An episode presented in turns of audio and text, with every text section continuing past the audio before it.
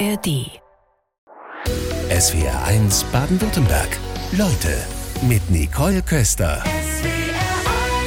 Mit Nalan Sipa, herzlich willkommen. Hallo. Schön, dass Sie da sind. Sie sind Journalistin, haben viele Medien für deutsch-türkische Communities produziert und wir wollen heute Vormittag mal explizit auf die Türkei schauen. So ein bisschen aus den Medien rausgeraten. In zehn Tagen gibt es einen großen Feiertag.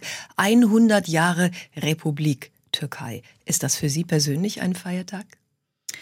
Ähm, hier in Deutschland eigentlich nicht, äh, aber ich bin ja mit 15 nach Deutschland gekommen. Ich bin Kurdin aus der Türkei und äh, weiß, wie wir das in der Schule damals immer gefeiert haben.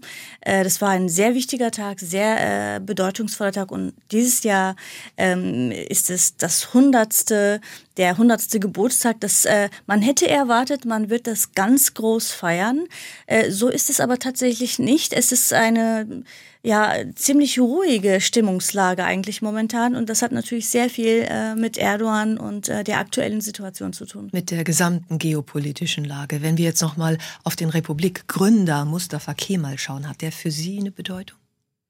Ähm, er war ein sehr großer Revolutionär für seine Zeit, auf jeden Fall. Der hat ja viele frei, also der hat aus dem ähm, heruntergekommenen Osmanischen Reich, nachdem es den Ersten Weltkrieg verloren hatte, eine Republik gegründet.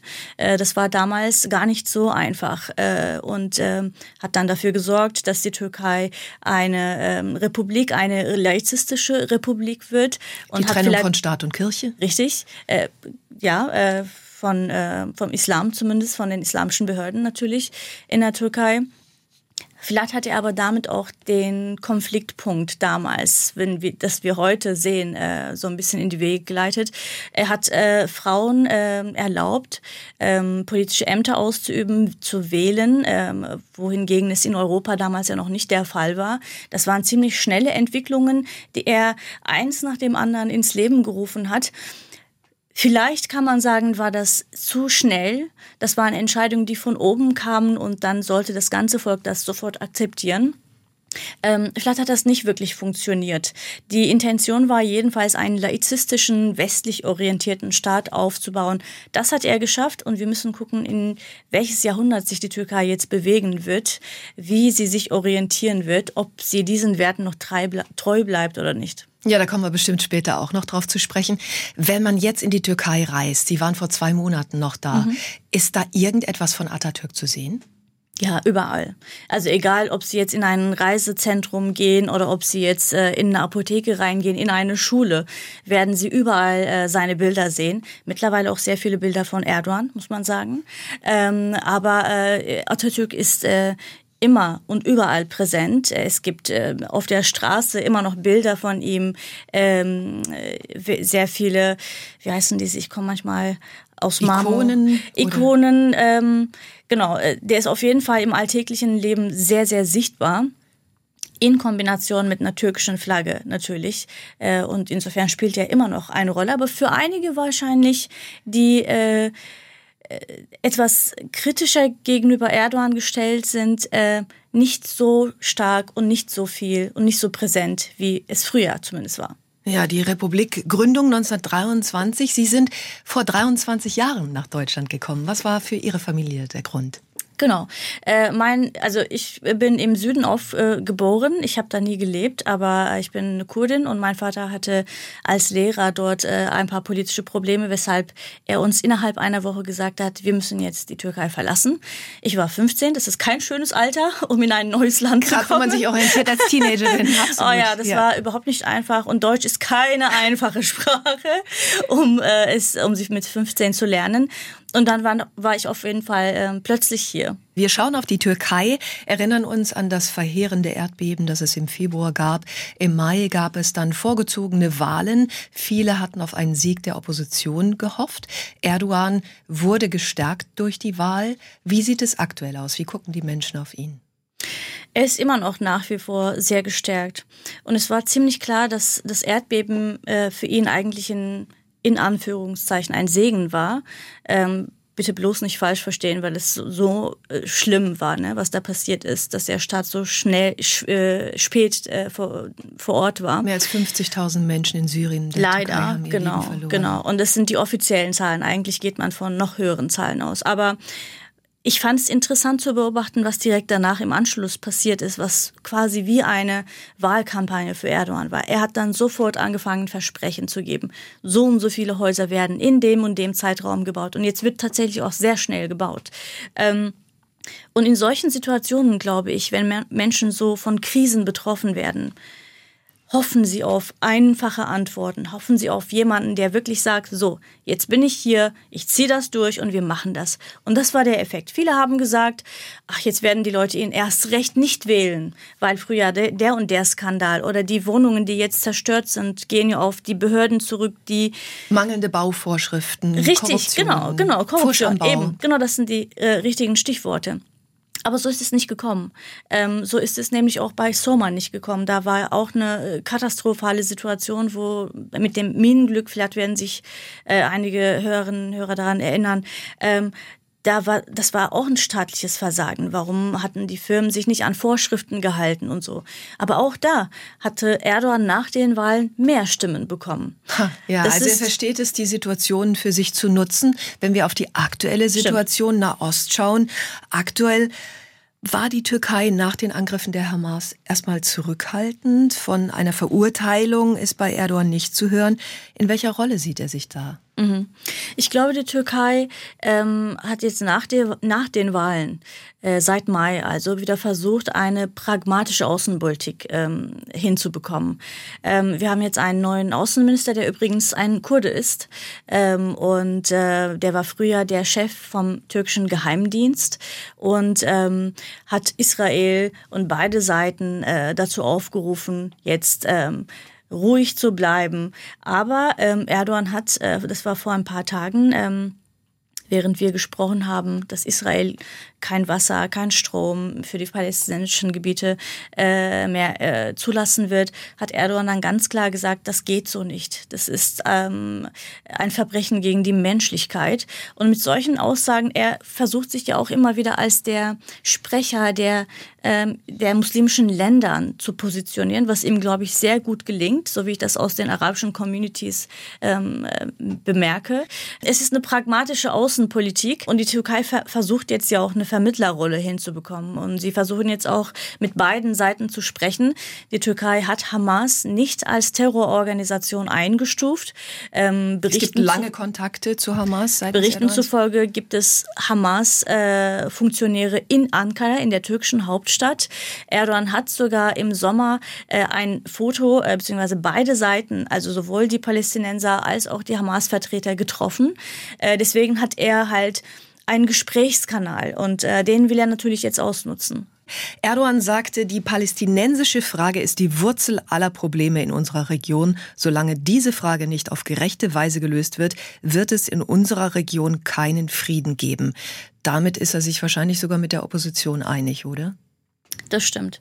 Denn äh, die Frage Palästina, ähm, welche Lösung kann es da geben? Gibt es eine Zwei-Staaten-Lösung? Äh, bringt tatsächlich ähm, alle Parteien zusammen. Ähm, es gibt innerhalb der linken Gruppen, innerhalb der türkischen Linken, äh, kurdischen Linken eine sehr große Sympathie ähm, für Palästinenser aufgrund der 75 Jahre langen äh, problematischen Situation, Unterdrückung und äh, Umsiedlungen. Und deswegen äh, verbindet das Thema tatsächlich, wie in vielen anderen arabischen Ländern, glaube ich auch, alle Parteien in der Türkei. Jetzt gibt es viele Demonstrationen, wie bei uns beispielsweise auch, ähm, die ihre Unterstützung für Palästinenser ausdrücken. Die Organisatoren sind islamische, teils islamistische Gruppen. Wie werden die wahrgenommen? Ähm, es ist erstaunlich, dass eigentlich auch einer der Parteien äh, sich sehr klar dazu geäußert hat.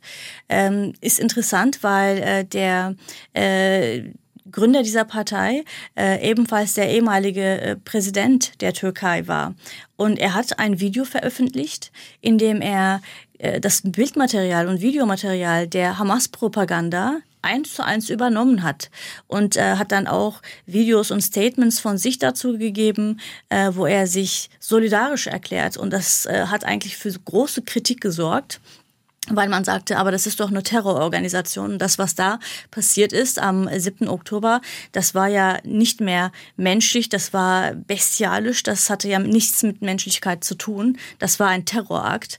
Und ähm, deswegen hat das für große ähm, Kritik gesorgt. Aber ich glaube, ähm, das kommt in der Bevölkerung gar nicht so an. Die Menschen sind sehr pro-Palästina eingestellt. Das hat man auch bei den Protesten seit zwei Tagen in Istanbul gesehen, wo israelische Botschaften ähm, angestürmt wurden, wo es plötzlich zu mehreren Demonstrationen gekommen ist, wie in Berlin-Neukölln natürlich auch. Da ist eine sehr, sehr große Wut gegenüber Israel und das, die verbindet man natürlich immer mit einer gewissen Kritik an die USA. Und ähm, das Problem äh, und diese Einstellung gibt es schon seit Jahren in der Türkei und auch in vielen arabischen Ländern eigentlich. Ja, und da müsste es eben mehr Bemühungen geben zu einer Deeskalation der Lage. Die gibt es auf diplomatischen Wegen. Die Frage ist nur, wie kommt das auf der Straße an? Haben Sie mhm. dazu Beobachtungen?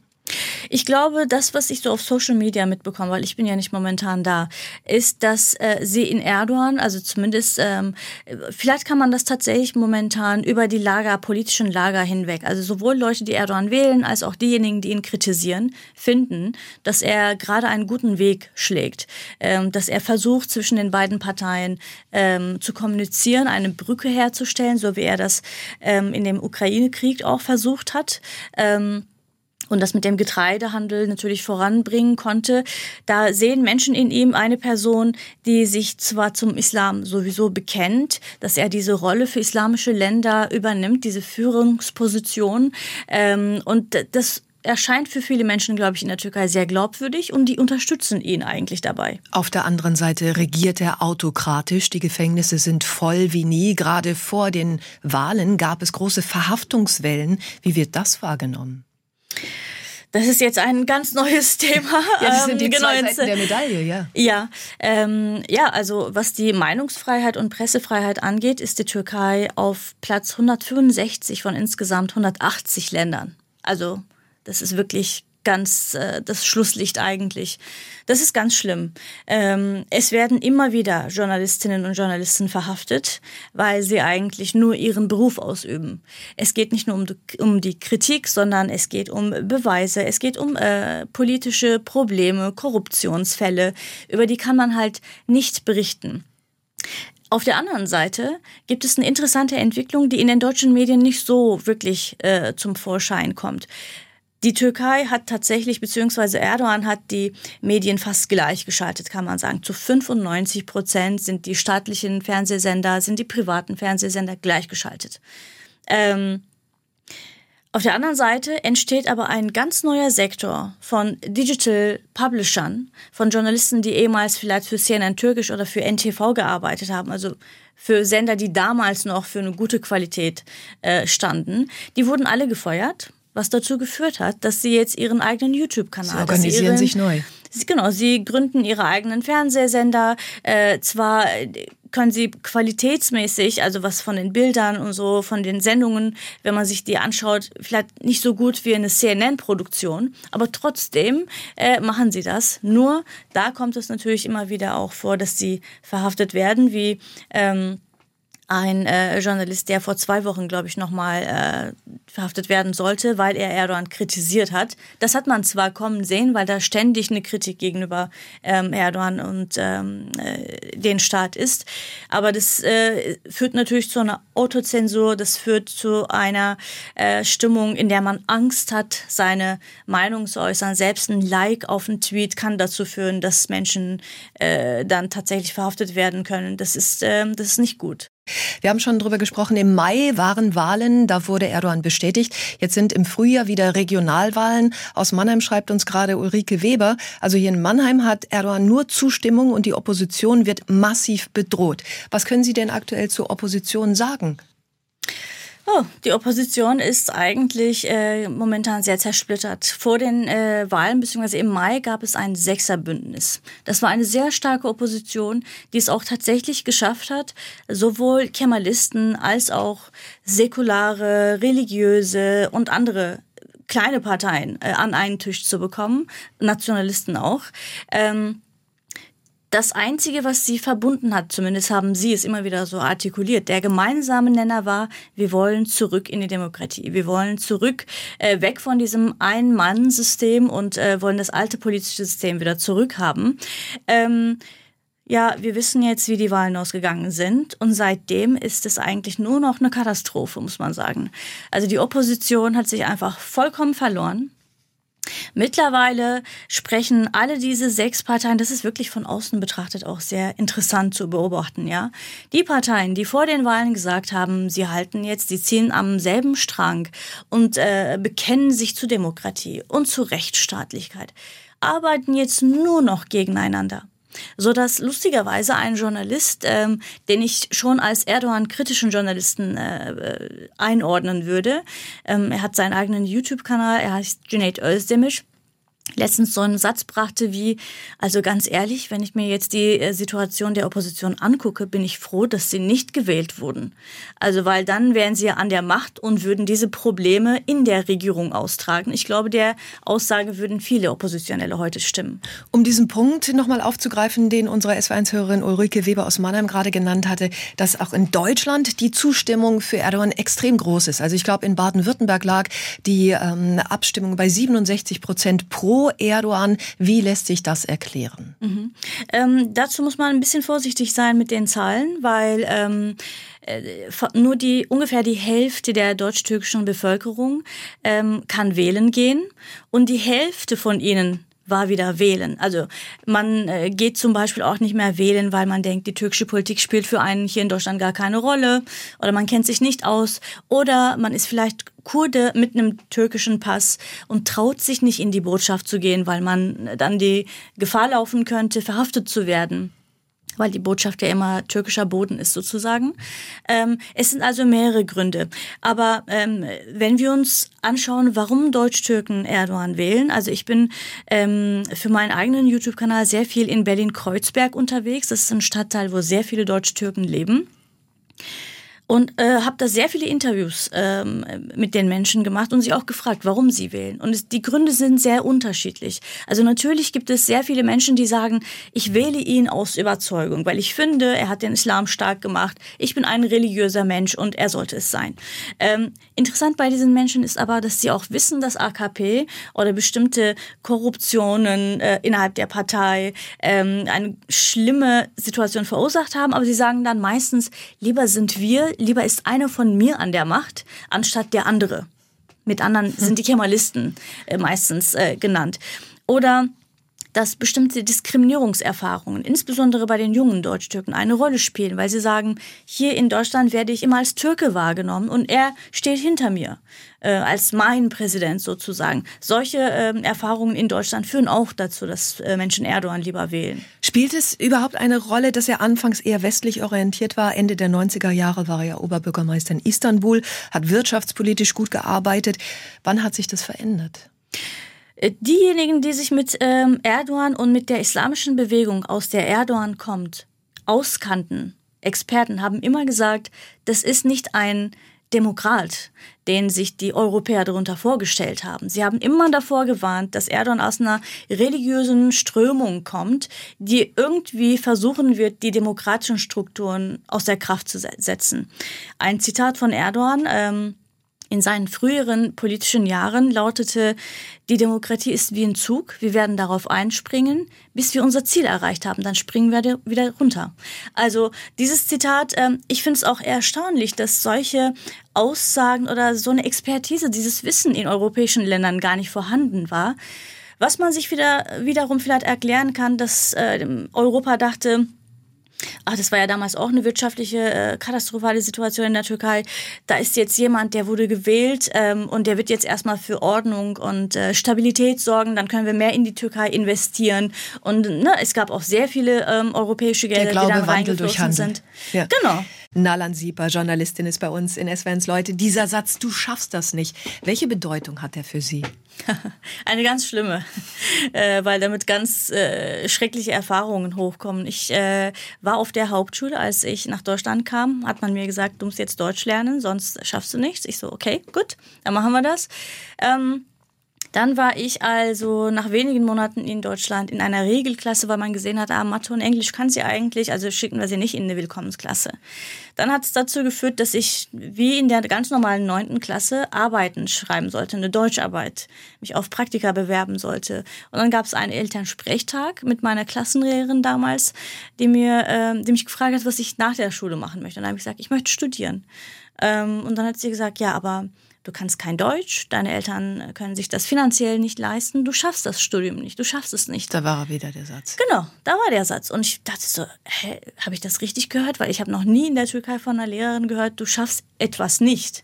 Man hat immer mich ermutigt, etwas zu machen. Ganz blöde Situation, weil ich da für meine Mutter noch übersetzen sollte. Und ich habe gesagt, Mama, sie hat gesagt, ich kann nicht studieren. Und sie hat mir dann gesagt, du hast es bestimmt falsch verstanden. weil sie sich das nicht vorstellen konnte. Aber genau so war es. Und äh, sie hat irgendwann auch meine Deutscharbeit vorgelesen in der Klasse anonym und hat dann gesagt, ich lese euch jetzt ganz äh, komische Fehler vor. Und als sie dann vorgelesen hat, habe ich gemerkt, das ist ja meine Deutscharbeit. Alle haben gelacht und ich dachte so, Gott, wie peinlich. Ich wollte wirklich nur noch raus aus dieser Klasse und habe später tatsächlich monatelang hat es mich glaube ich so traumatisiert, dass ich immer wieder weinen musste, mein Vater, selbst Lehrer, hat mir gesagt, ich weiß nicht, was für eine pädagogische Ausbildung sie hat, aber du darfst nicht auf sie hören. Du schreibst jetzt gute Noten und dann wechselst du aufs Gymnasium und dann wirst du studieren. Und genau so habe ich das gemacht. Was gerade ganz interessant zu beobachten war, auf die Frage, welche Bedeutung hat dieser Satz für Sie? Sie sagten eine ganz schlimme und hatten dabei ein strahlendes Lächeln im Gesicht. Ja.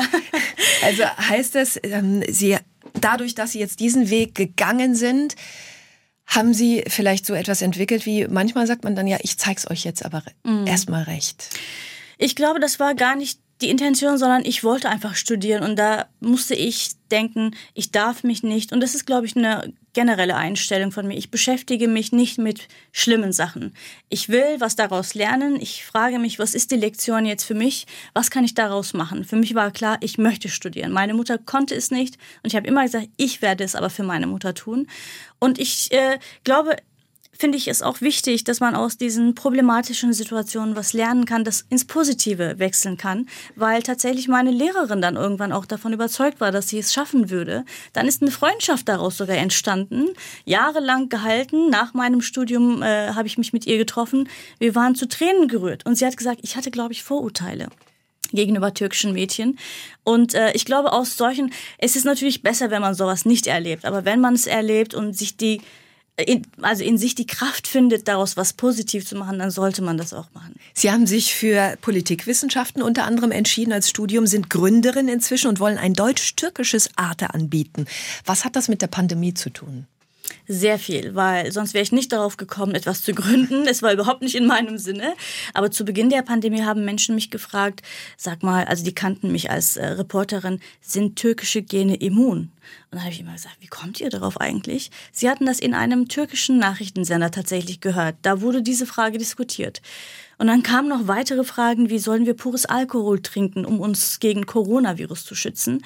Als ich das gemerkt habe, habe ich einen Tweet verfasst, Liebe Bundesregierung, sehr geehrte Frau Merkel, äh, Bundeskanzlerin, ähm, Menschen brauchen Informationen in unterschiedlichen Sprachen. Es herrscht nämlich eine sehr große Desinformation innerhalb der deutsch-türkischen Community. Vielleicht Videos mit deutschen, türkischen, arabischen, russischen Untertiteln.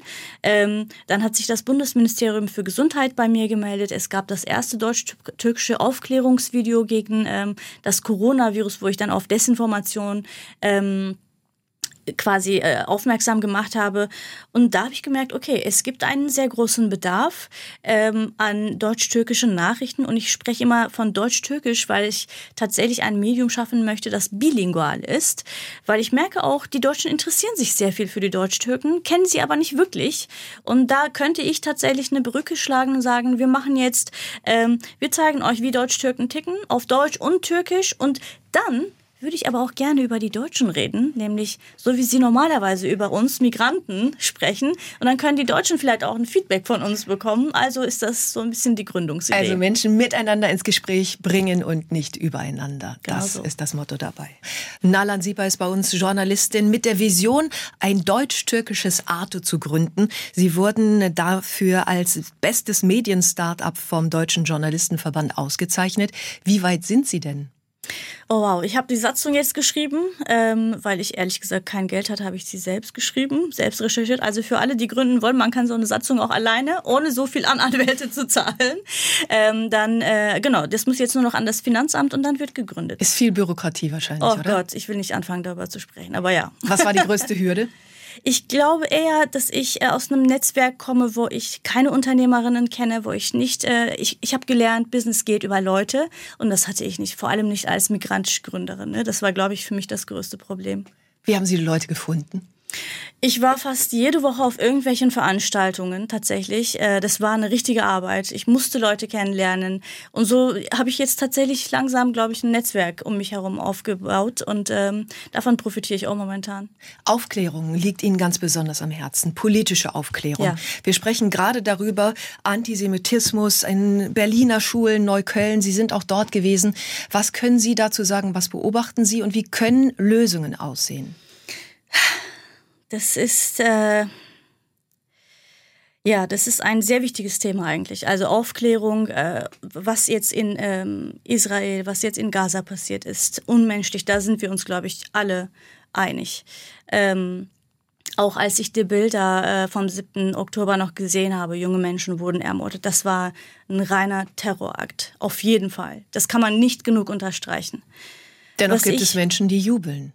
Richtig, das ist sehr problematisch. Und äh, ich habe die Beobachtung momentan, dass ähm, Wissen Sie, ich habe mein Handwerk hier in Deutschland gelernt, mein journalistisches Handwerk. Ich äh, habe eine journalistische Ausbildung gemacht und da wurde mir immer beigebracht, man muss alles im Kontext, im historischen Kontext sehen.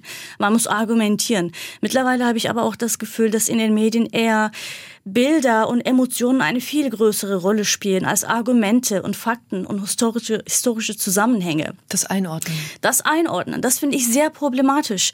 Und äh, deswegen verfolge ich die Nachrichten mittlerweile hauptsächlich über die internationalen Sender, ehrlich gesagt. Ähm, eine, also Beispiele für eine einseitige Berichterstattung.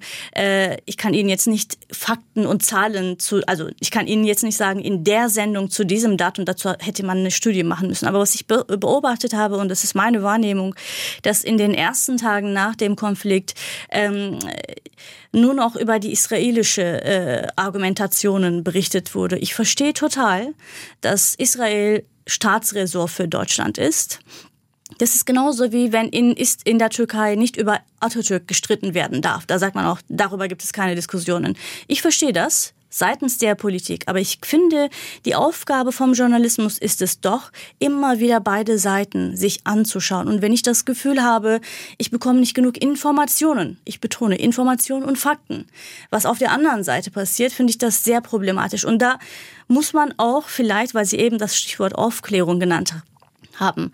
Ähm, das ist so eine brenzliche Situation momentan. Wir sehen es in Berlin, Neukölln. Menschen gehen, insbesondere junge Menschen gehen auf die Straße, protestieren für Hamas. Unglaublich, ja. Ich habe mich dann gefragt, wie ist der Antisemitismus eigentlich innerhalb der deutschen Bevölkerung verteilt? Sehr spannende Studien äh, dazu zeigen, dass Migranten ähm, solange sie, sobald sie hier längere Jahre leben und eine deutsche Schulbildung genießen, weniger antisemitische, antisemitischen Aussagen zustimmen. Und dann, auf der anderen Seite hatte ich eine Studie oder Umfrage vom Jüdischen Weltkongress, die besagte, äh, fast jeder Deutsche, jeder dritte Deutsche stimmt antisemitischen Aussagen zu. Das ist auch eine, eigentlich ein Zustand, den vor, vor den uns viele Vereine und Initiativen, die Aufklärung betreiben, immer wieder gewarnt haben. Es gibt so viele deutsch-jüdisch-muslimische Initiativen, die in Neukölln in die Schulen gehen und Aufklärungsarbeit äh, betreiben. Darüber sollte mehr berichtet werden. Diese Arbeit sollte unterstützt werden. Und da finde ich die Entscheidung der Bundesregierung ganz blöd wenn Sie sagen, die politische Bildung wird im nächsten Jahr um 20 Prozent gekürzt.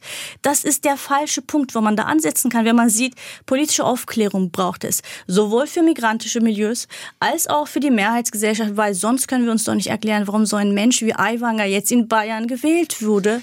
Es kommen viele Hörermeldungen rein. Wir wollen Frank Kircher gerade zitieren, hm, denn er sagt, es habe von ihrer Seite keine Verurteilung der Angriffe der Hamas gegeben, stattdessen Verständnis und dann noch mit dem Finger auf andere zeigen. In diesem Fall natürlich auf Deutsche. Das reiht sich in das unglaubliche Verhalten der meisten islamischen Verbände ein.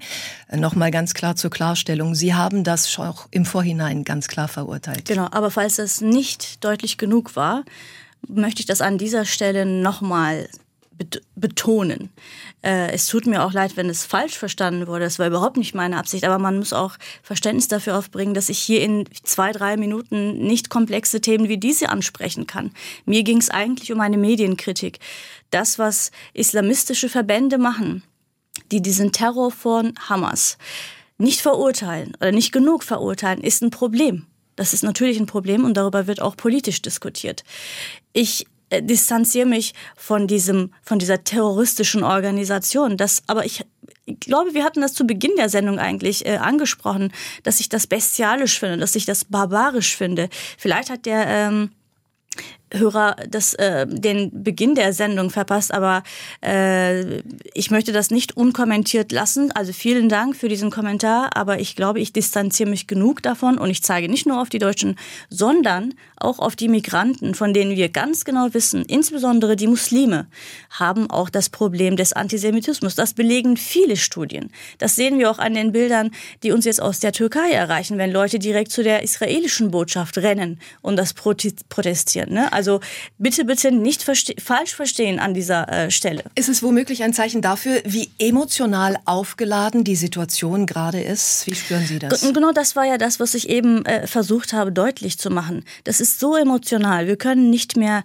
logisch, vernünftig, vernünftig und in Ruhe miteinander darüber reden. Das ist das, was mich als Journalistin immer stört. Weil wir müssen ja sagen, alles klar, das ist passiert. Ich, also die Bilder vom 7. Oktober haben mich total mitgenommen. Aber ich habe seitdem nichts dazu getwittert. Wissen Sie warum? Weil ich bin keine Nahostexpertin. Und ich wusste, egal was ich twittere, kommt aus Emotionen heraus. Und ich habe es so gelernt, dass man genau in solchen Situationen sehr aufpassen muss was man sagt, wie man das sagt. Und wenn ich gemerkt, wenn ich merke, ich habe jetzt nicht die richtigen Argumente, ich habe jetzt nicht einen kühlen Kopf darüber zu berichten, dann sei ich das auch lassen. Also ich mache das dann nicht. Ne? Wir hatten in der vergangenen Woche ähm, Moshe Zimmermann zugeschaltet aus der Nähe von Tel Aviv zu den Entwicklungen und wir waren jetzt gerade noch im Mailkontakt und er schrieb, ähm, ja gerade scheinen einfach die Hitzköpfe zu agieren. Diesen mhm. Eindruck muss man leider gewinnen. Also wie wichtig wäre eine Diplomatie? Man sieht es auf vielen politischen Bereichen. Diplomatie wird versucht, aber irgendwie scheinen diese Dinge nicht durchzudringen. Welchen Eindruck haben Sie? Das ist ja, ich finde, deswegen müssen wir in den in der medialen Debatte, auch in dem öffentlichen Diskurs, äh, mehr Vernunft reinbekommen. Wissen Sie, für die Hörerinnen und Hörer, die das vielleicht aus nicht dieser professionellen Sicht sehen wie ich, Social Media ist schlimm. Da werden sie geklickt, wenn sie so krasse Meinungen zu Wort bringen. Wenn, dann bekommen sie sehr viele Follower. Sie können sogar davon Geld verdienen. Das ist also eine Industrie dahinter. Das ist ein Geschäftsmodell für viele Menschen, ja. Und das ist halt das Problem dabei. Und dann versuchen alle, das Schlimmste zu erzählen und so zugespitzt wie möglich. Ich finde das falsch. Früher hat man das, als Social Media ganz neu war, hat man das gemacht. Äh, Wie kann Aufklärung gelingen? Die Frage ist ja, um nach Lösungen zu schauen. Wo gibt es gute Anlaufstellen, wo kann man sich informieren und äh, was ist einfach auch niederschwellig. Genau. Wenn alle Journalisten versuchen, irgendwelche krasse steilen Thesen rauszuhauen, dann vergessen sie nicht auf die Initiativen zu schauen, zum Beispiel gegründet von muslimischen und jüdischen Akteuren ein ganz äh, konkretes Beispiel. Ähm, eine Initiative, eine muslimisch, muslimisch-jüdische Initiative geht an die Grundschulen und versucht, mit Kindern zu sprechen.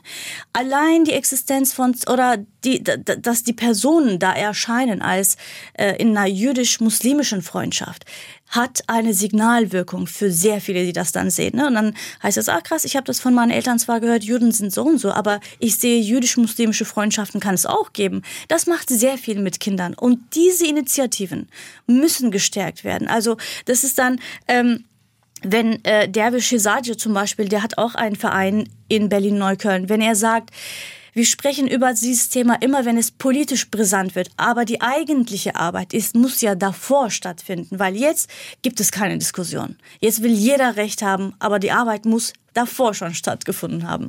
Wir haben die Sendung begonnen mit 100 Jahre Republik Türkei, was in zehn Tagen gefeiert wird. Haben Sie jetzt schon Bilder im Kopf, wie das aussehen könnte? Ja, ich glaube, es werden Menschenmassen sein. Es werden überall türkische Fahnen gehissen und äh, es wird Konzerte vielleicht auch geben, die große Städte veranstalten, insbesondere vielleicht Izmir, wo Erdogans Partei noch nie gewählt wurde bis jetzt, ähm, was sich aber vielleicht bei den Regionalwahlen demnächst ändern könnte. Also es wird eine feierliche Stimmung sein, wobei ich sagen muss, es wird nicht mehr so feierlich, wie ich damals äh, erlebt habe, als ich noch mit 15 da war.